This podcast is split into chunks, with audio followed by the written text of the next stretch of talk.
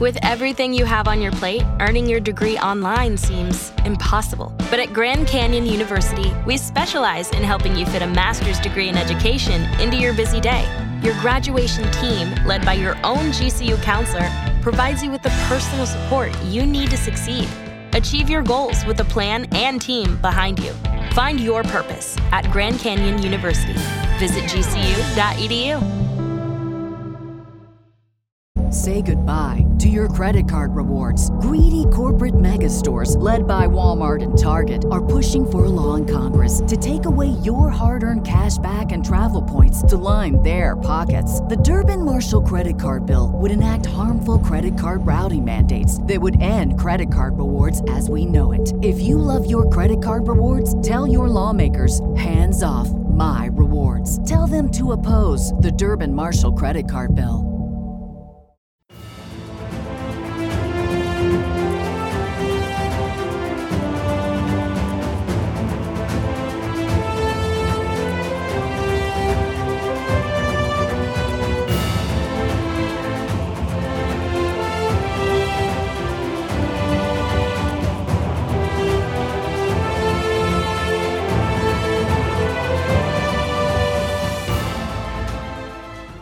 Welcome to another episode of 1001 Heroes, Legends, Histories, and Mysteries. This one, titled Those Amazing Stories Behind the Songs, promises to give you the backstory behind a bunch of great music some rock, some country, some classics, some folk songs from days gone by. We promise a fun trip down memory lane, and we hope that more often than not you'll say, I never knew. This episode, which is the first of many, because there is almost endless material in this category, is a spin off of our series called Those Amazing Urban Legends, which you'll find in our archives, providing you with tales ranging from the legend of Bunny Man to the Killer Biscuits. They all continue to do very well for us. Few artists brought black, white, and country together like Ray Charles. He was a road performer in nightclubs in 1959 with a label, Atlantic, and lots of music but no hits, until one night in Brownsville, Pennsylvania, when he found himself running short on material. He began vamping on his keyboard to kill some time, in the process, initiating an impromptu call and response with his backup quartet, the Raelettes. Listen, he said, I'm going to fool around. You just follow me.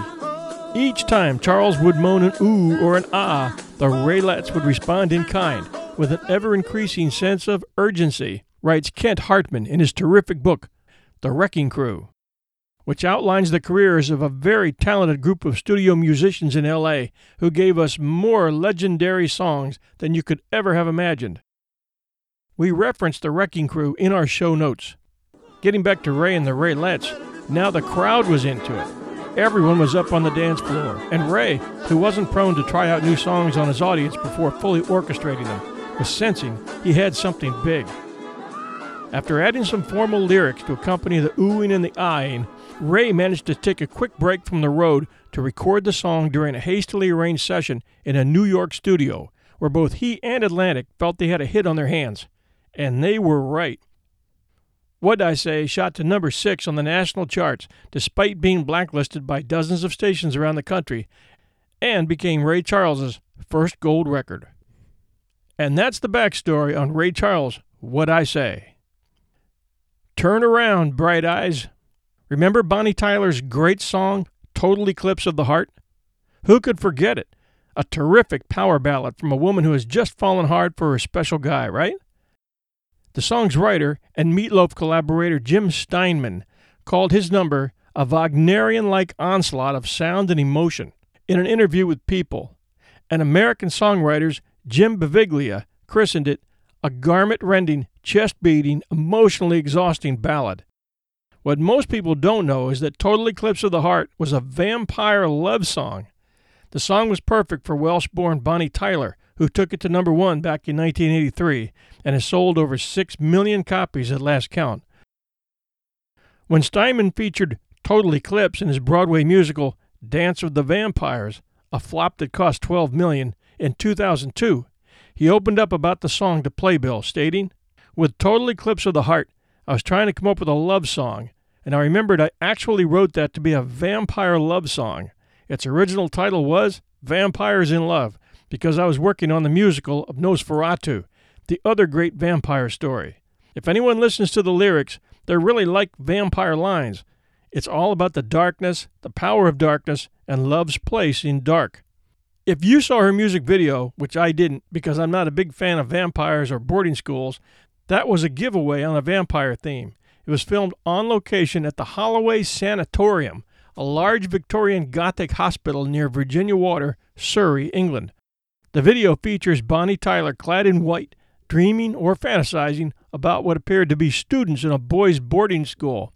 A long running urban legend is that the boy who appears throughout the video and who shakes Tyler's hand at the end is former Italian footballer Gianfranco Zola. In a 2012 interview, Zola confirmed he did not appear in the video. This next one is known as the anniversary song, often confused with the anniversary waltz, which is especially easy to do since they're both waltzes. Most people in the know refer to it by its starting lines Oh, how we danced on the night we were wed. We vowed our true love, though a word wasn't said.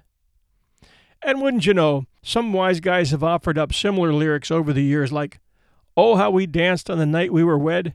We danced and we danced till we fell out of bed. And this one Oh, how we danced on the night we were wed. I need a wife like a hole in the head. Al Jolson and Saul Chaplin wrote the lyrics for this song in 1946 and have been pretty much given the credit for the song in its entirety. But the song, as Al and Saul knew, went all the way back to 1880, written by a composer named Ivanovici and given the title Danube Waves. For years, this music, which has become synonymous with weddings and romance today, was played in circuses to accompany high wire trapeze acts. You can sort of visualize that with this piano version.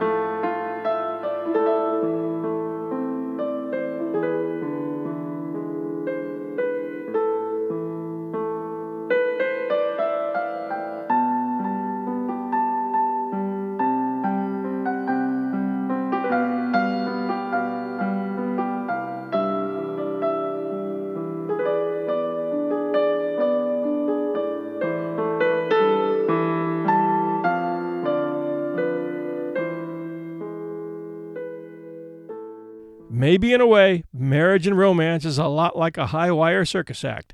You never know who's going to fall and when.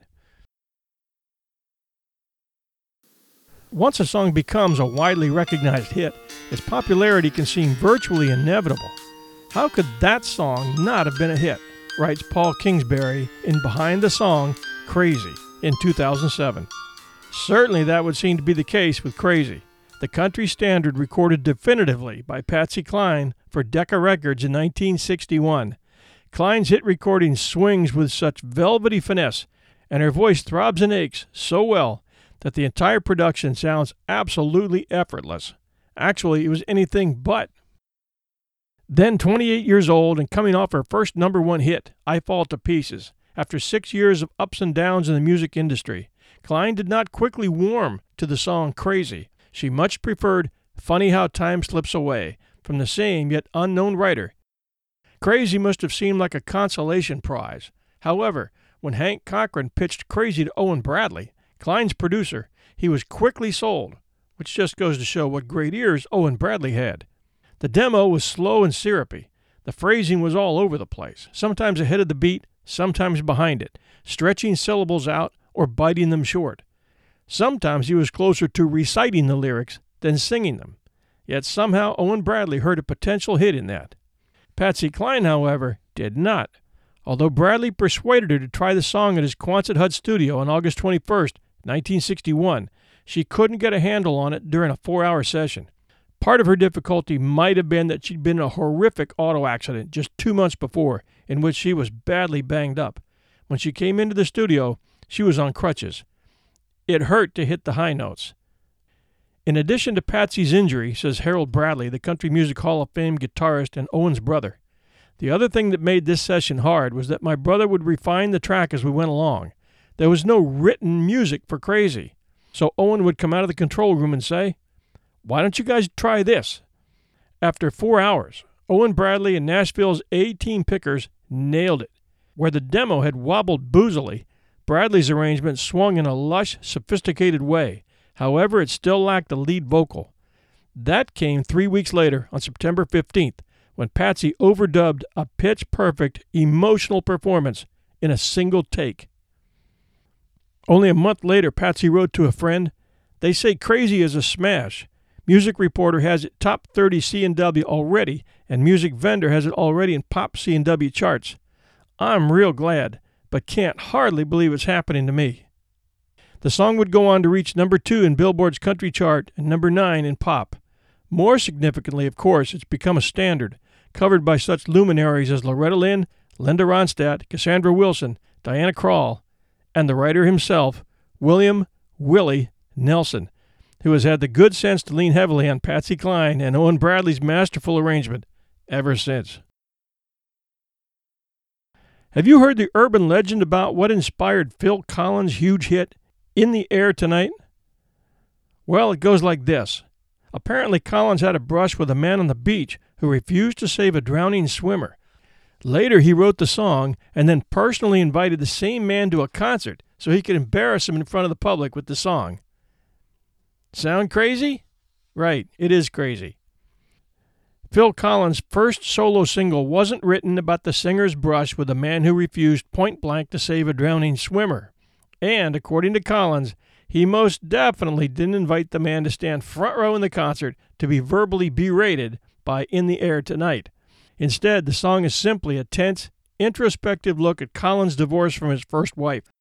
Collins swears by the story that he pulled together the lyrics in a snap during a studio recording session and laughs off the rumors swirling around the origins of In the Air Tonight. The lyrics of the song take the form of a dark monologue directed towards an unnamed person. Well, if you told me you were drowning, I would not lend a hand. I've seen your face before, my friend, but I don't know if you know who I am. Well, I was there, and I saw what you did. I saw it with my own two eyes. So you can wipe off that grin. I know where you've been. It's all been a pack of lies.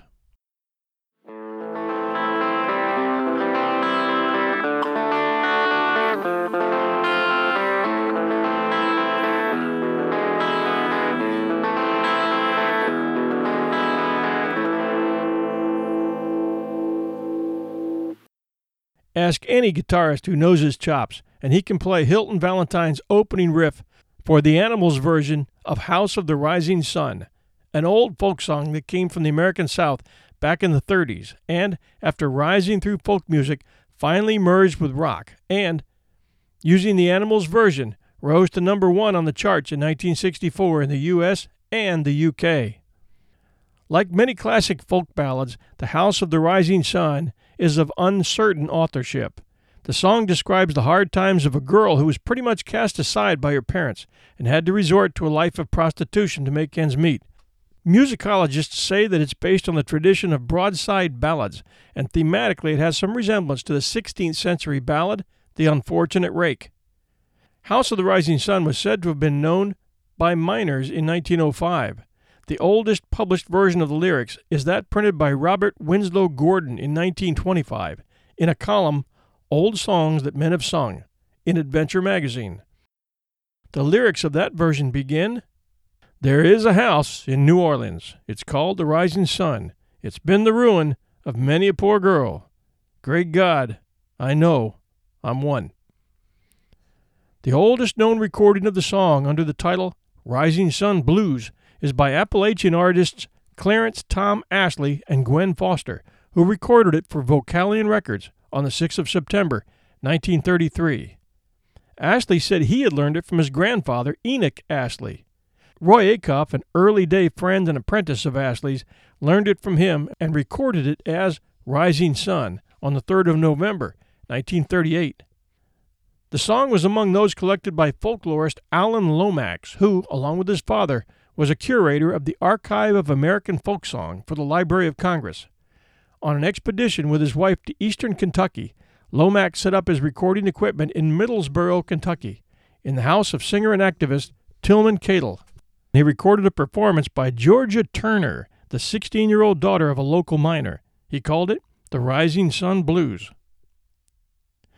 Different versions of the song have been recorded in the 30s, 40s, and 50s by dozens of performers, from Glenn Yarbrough to Pete Seeger to Leadbelly and the Weavers, but it reached the top of the charts after just one take on 18th of May 1964. The song starts with the now famous electric guitar, a minor chord arpeggio by Hilton Valentine.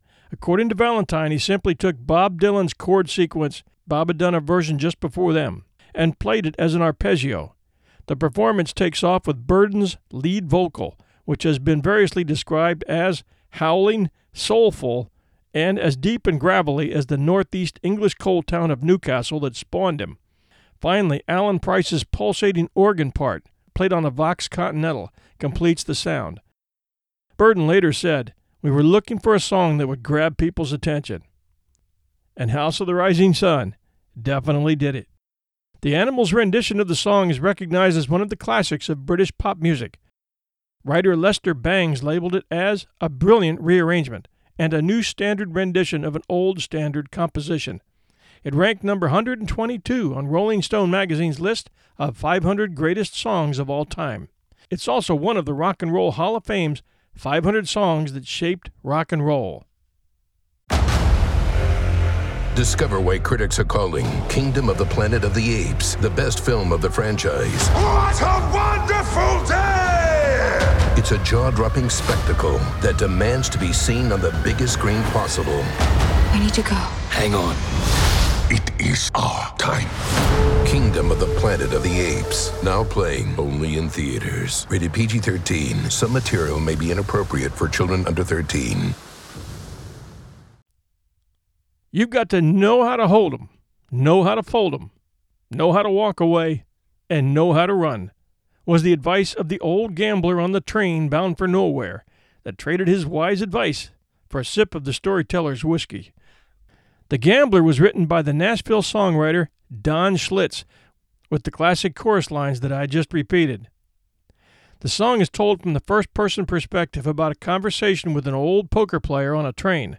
The card shark gives life advice to the narrator in the form of poker metaphors before presumably dying in his sleep. Schlitz doesn't play poker, but the song isn't really about a card game. It's about handling what life gives you, what some would call playing the hand you're dealt. The hold 'em, fold 'em phrase became a common saying and is one of those lyrics that sounds like it must have already existed, but Schlitz insists he had never heard it before when he came up with it. When he was trying to make it as a songwriter, Don Schlitz had a much more sensible job as a computer operator at Vanderbilt University. The songwriter Bob McDill, whose popular compositions include Good Old Boys Like Me from Don Williams and Gone Country with Alan Jackson, was his mentor, and Schlitz says it was on a walk home from McDill's office when he wrote most of this song. He typed out the words when he got home, but he didn't have an ending. It took him about six more weeks to complete the story, with the old poker player finally drifting off at the end. Schlitz wrote the song in August of 1976 when he was 23 years old. It took two years of shopping the song around Nashville before Bobby Bare recorded it on his album Bare at the urging of Shel Silverstein. Bare's version didn't catch on and was never released as a single, but other musicians took notice and recorded the song in 1978, including Johnny Cash, who put it on his album Gone Girl. But it was Kenny Rogers who finally broke the song loose in a version produced by Larry Butler. His version was a number one country hit and even made its way to the Hot 100 at a time when country songs rarely crossed over to pop. The song had a huge impact on both Kenny Rogers and its writer, Don Schlitz. Rogers had three number one country hits under his belt, but The Gambler gave him the title track to his biggest selling album. Schlitz was able to quit his day job, actually a night job, he worked the graveyard shift, and become a full time songwriter. Some of his other songs include He Thinks He'll Keep Her by Mary Chapin Carpenter, and on the other hand, and Forever and Ever Amen by Randy Travis. Not to mention When You Say Nothing at All, which was performed and popularized by a number of country artists. The lyrics of The Gambler are now part of our collective consciousness. Some might not know that Kenny Rogers sang it, and hardly anyone outside of Nashville could tell you that Don Schlitz wrote it. But such is the life of most songwriters. And as a side note, Don Schlitz has written hundreds of great songs, has been awarded many times, and is known as one of the most successful songwriters in Nashville. Any Bee Gees fans out there? And how many of you diehards can name their first hit in the U.S.? The saddest mining story of all, and that's saying something because there's so many sad stories connected with mining, especially coal mining, comes from Aberfan, South Wales, in the UK. I'm an old record buff and I know a lot of things about the bands and the songs of the 60s and 70s, but I never knew what inspired the title of the first hit record for the Bee Gees until I got into this story. Their debut U.S. single was called New York Mining Disaster 1941, and it was to be the first of 31 monster hits for Barry, Robin, and Maurice, the brothers Gibb. It starts with the words, Have you seen my wife, Mr. Jones? And the first few stanzas read, In the event of something happening to me, there's something I would like you all to see. It's just a photograph of someone that I knew. Have you seen my wife, Mr. Jones? Do you know what it's like on the outside? Don't go talking too loud. You'll cause a landslide, Mr. Jones. I keep straining my ears to hear a sound. Maybe someone is digging underground.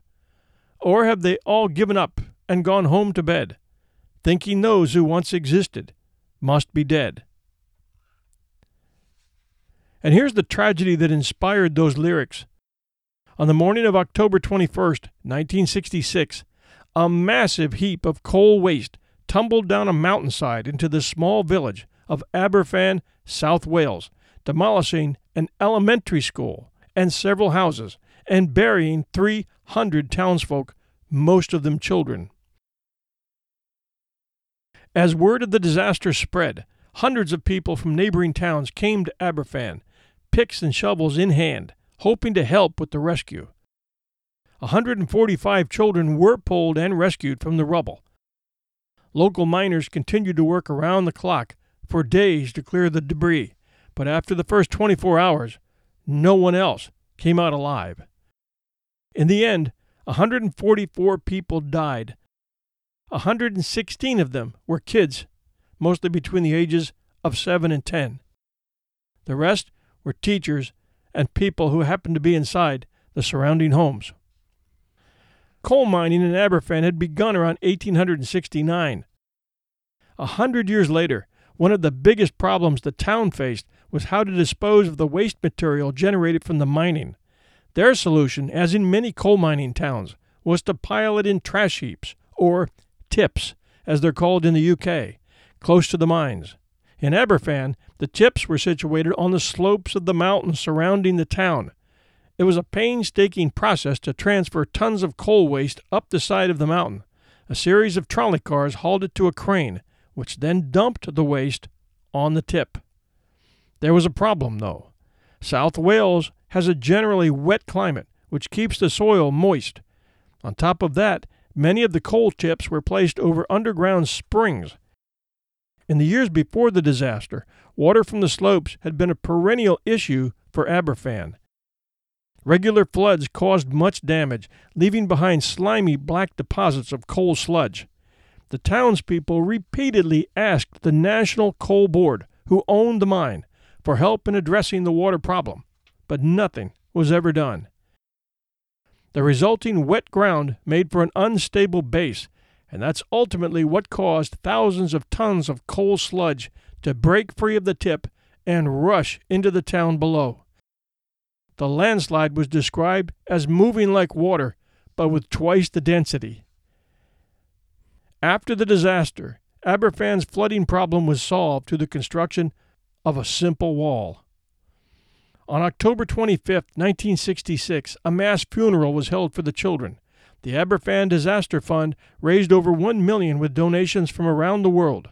The money was used to help rebuild the town and compensate the grieving families. Shamefully, the National Coal Board demanded that a large chunk of the funds be used to pay for removal of the tips that they had built. As a result of the disaster, the Mines and Quarries Act of 1969 was passed, which helped to ensure that no disused tips would pose a danger to other mining towns. For Aberfan, it's been a slow rebuilding process. After the tragedy, a sense of guilt settled over the town for not taking stronger measures to address the problem with the tips. Over half the survivors of the disaster have been diagnosed with post traumatic stress disorder. As of 2011, all of the coal mines are closed, but that has robbed the town of its main source of income. In April 2012, 46 years after the disaster, Queen Elizabeth visited Aberfan to open a new primary school. Back in 1966, the Queen was criticized for waiting eight days to visit the scene of the catastrophe. She has called it her biggest regret in her 60 years on the throne. Barry and Robin Gibbs had seen the headlines and wanted to memorialize the event that might bring light to it, but it was due for release in the U.S., and no one there knew what or where Aberfan was. So they changed the place to New York and the year to 1941. Where Did You Sleep Last Night? The lyrics from the 1994 Nirvana song read like this My girl, my girl, don't lie to me. Tell me, where did you sleep last night? In the pines, in the pines, where the sun don't ever shine. I would shiver the whole night through.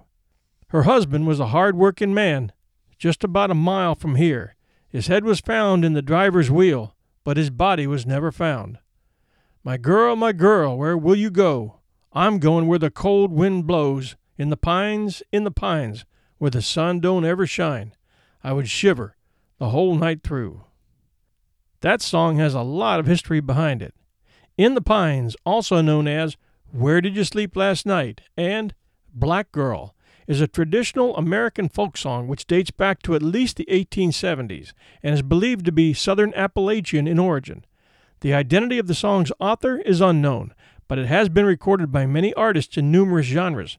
Traditionally, it's most often associated with the American folk and blues musician Leadbelly, who recorded several versions in the 1940s, as well as the American bluegrass musician Bill Monroe, who helped popularize the song in a different variant, featuring lyrics about a train, among bluegrass and country audiences, with his versions recorded in the 1940s and 50s. Leadbelly, who we dedicated an episode to in our archives, told Alan Lomax that he had once heard it on an earlier recording and that the song had been around for a long time in many versions.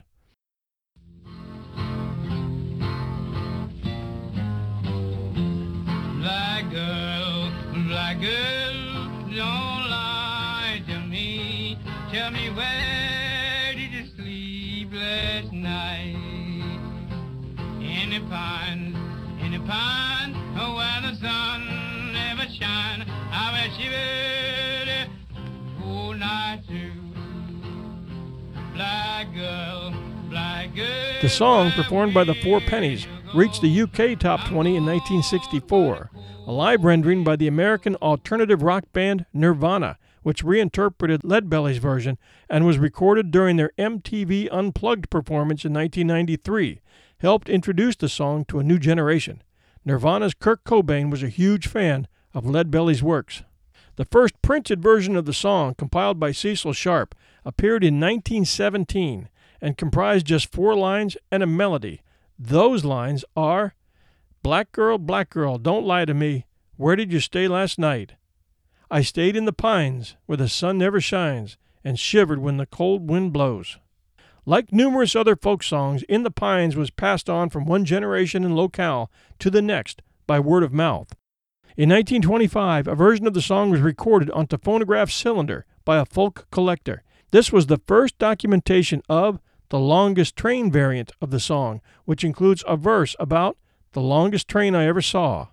This verse probably began as a separate song that later merged into In the Pines. Lyrics in some versions about Joe Brown's coal mine and the Georgia line may refer to Joseph E. Brown, a former governor of Georgia, who famously leased convicts to operate coal mines in the 1870s.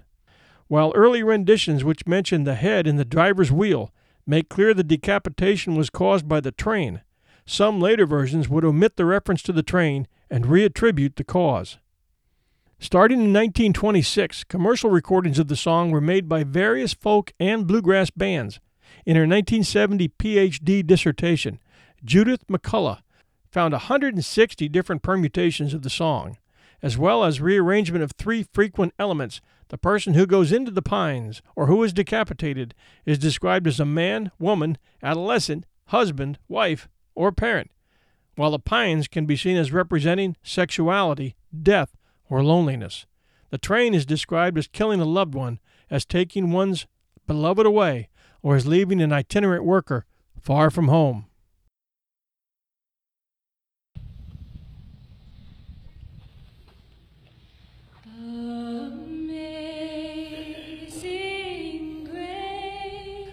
Few songs reach our hearts in the way that Amazing Grace does.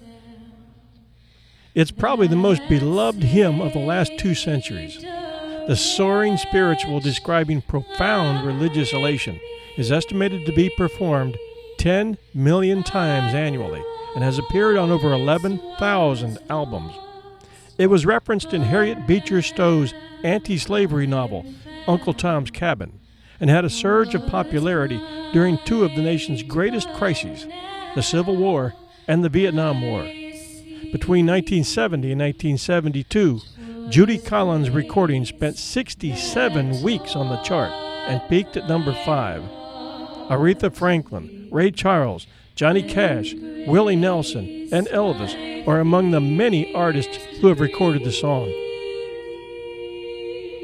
It is played at the funeral services for presidents, heroes, police, firefighters, and many others. The song was written by former slave trader John Newton. This unlikely authorship forms the basis of Amazing Grace, the new Broadway musical written by Broadway first timer Christopher Smith, a former Philadelphia policeman, and playwright Arthur Giron, which tells Newton's life story from his early days as a licentious libertine in the British Navy to his religious conversion and taking up the abolitionist cause.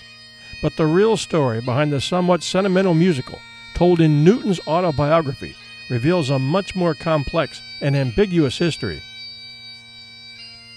So writes David Sheward for Bio in an article titled The Real Story Behind Amazing Grace. Newton was born in 1725 in London to a Puritan mother who died two weeks before his seventh birthday, and a stern sea captain father who took him to sea at age 11. After many voyages and a reckless youth of drinking, Newton was impressed into the British Navy. After attempting to desert, he received eight dozen lashes and was reduced to the rank of common seaman. While later serving on the Pegasus, a slave ship, Newton did not get along with the crew who left him in West Africa with Amos Clow, a slave trader. Clow gave Newton to his wife, Princess Paya, an African royal who treated him vilely as she did her other slaves. During the voyage home, the ship was caught in a horrendous storm off the coast of Ireland and almost sank. Newton prayed to God, and the cargo miraculously shifted to fill a hole in the ship's hull, and the vessel drifted to safety.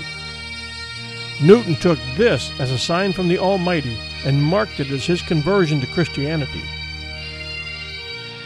He did not radically change his ways at once. His total reformation was more gradual.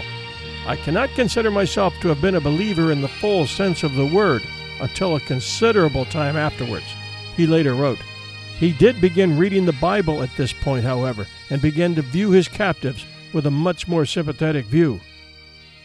Years after leaving the slave trade, he renounced his former slaving profession by publishing a blazing pamphlet called Thoughts Upon the Slave Trade. The tract described the horrific conditions on slave ships, and Newton apologized for making a public statement so many years after participating in the trade. It will always be a subject of humiliating reflection to me that I was once an active instrument in a business at which my heart now shudders. The pamphlet was so popular it was reprinted several times and sent to every member of Parliament. Under the leadership of William Wilberforce, the English civil government outlawed slavery in Great Britain in 1807, and Newton lived to see it, dying in December of that year. The passage of the Slave Trade Act is depicted in the 2006 film, also called Amazing Grace, starring Albert Finney as Newton and Ioan Gruffudd as Wilberforce. It's an excellent film if you get a chance to see it.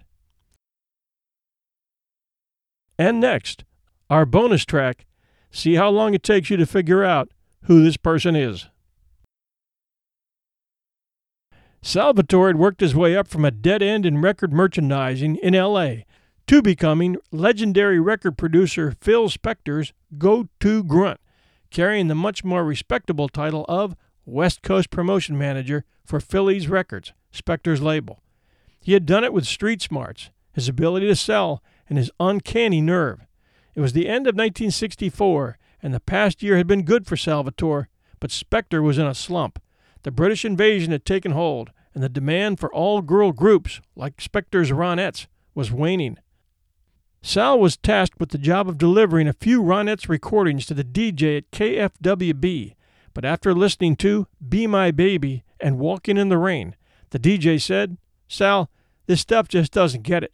You're competing against the Beatles, the Dave Clark Five, the Rolling Stones. It's a new style of rock and roll now.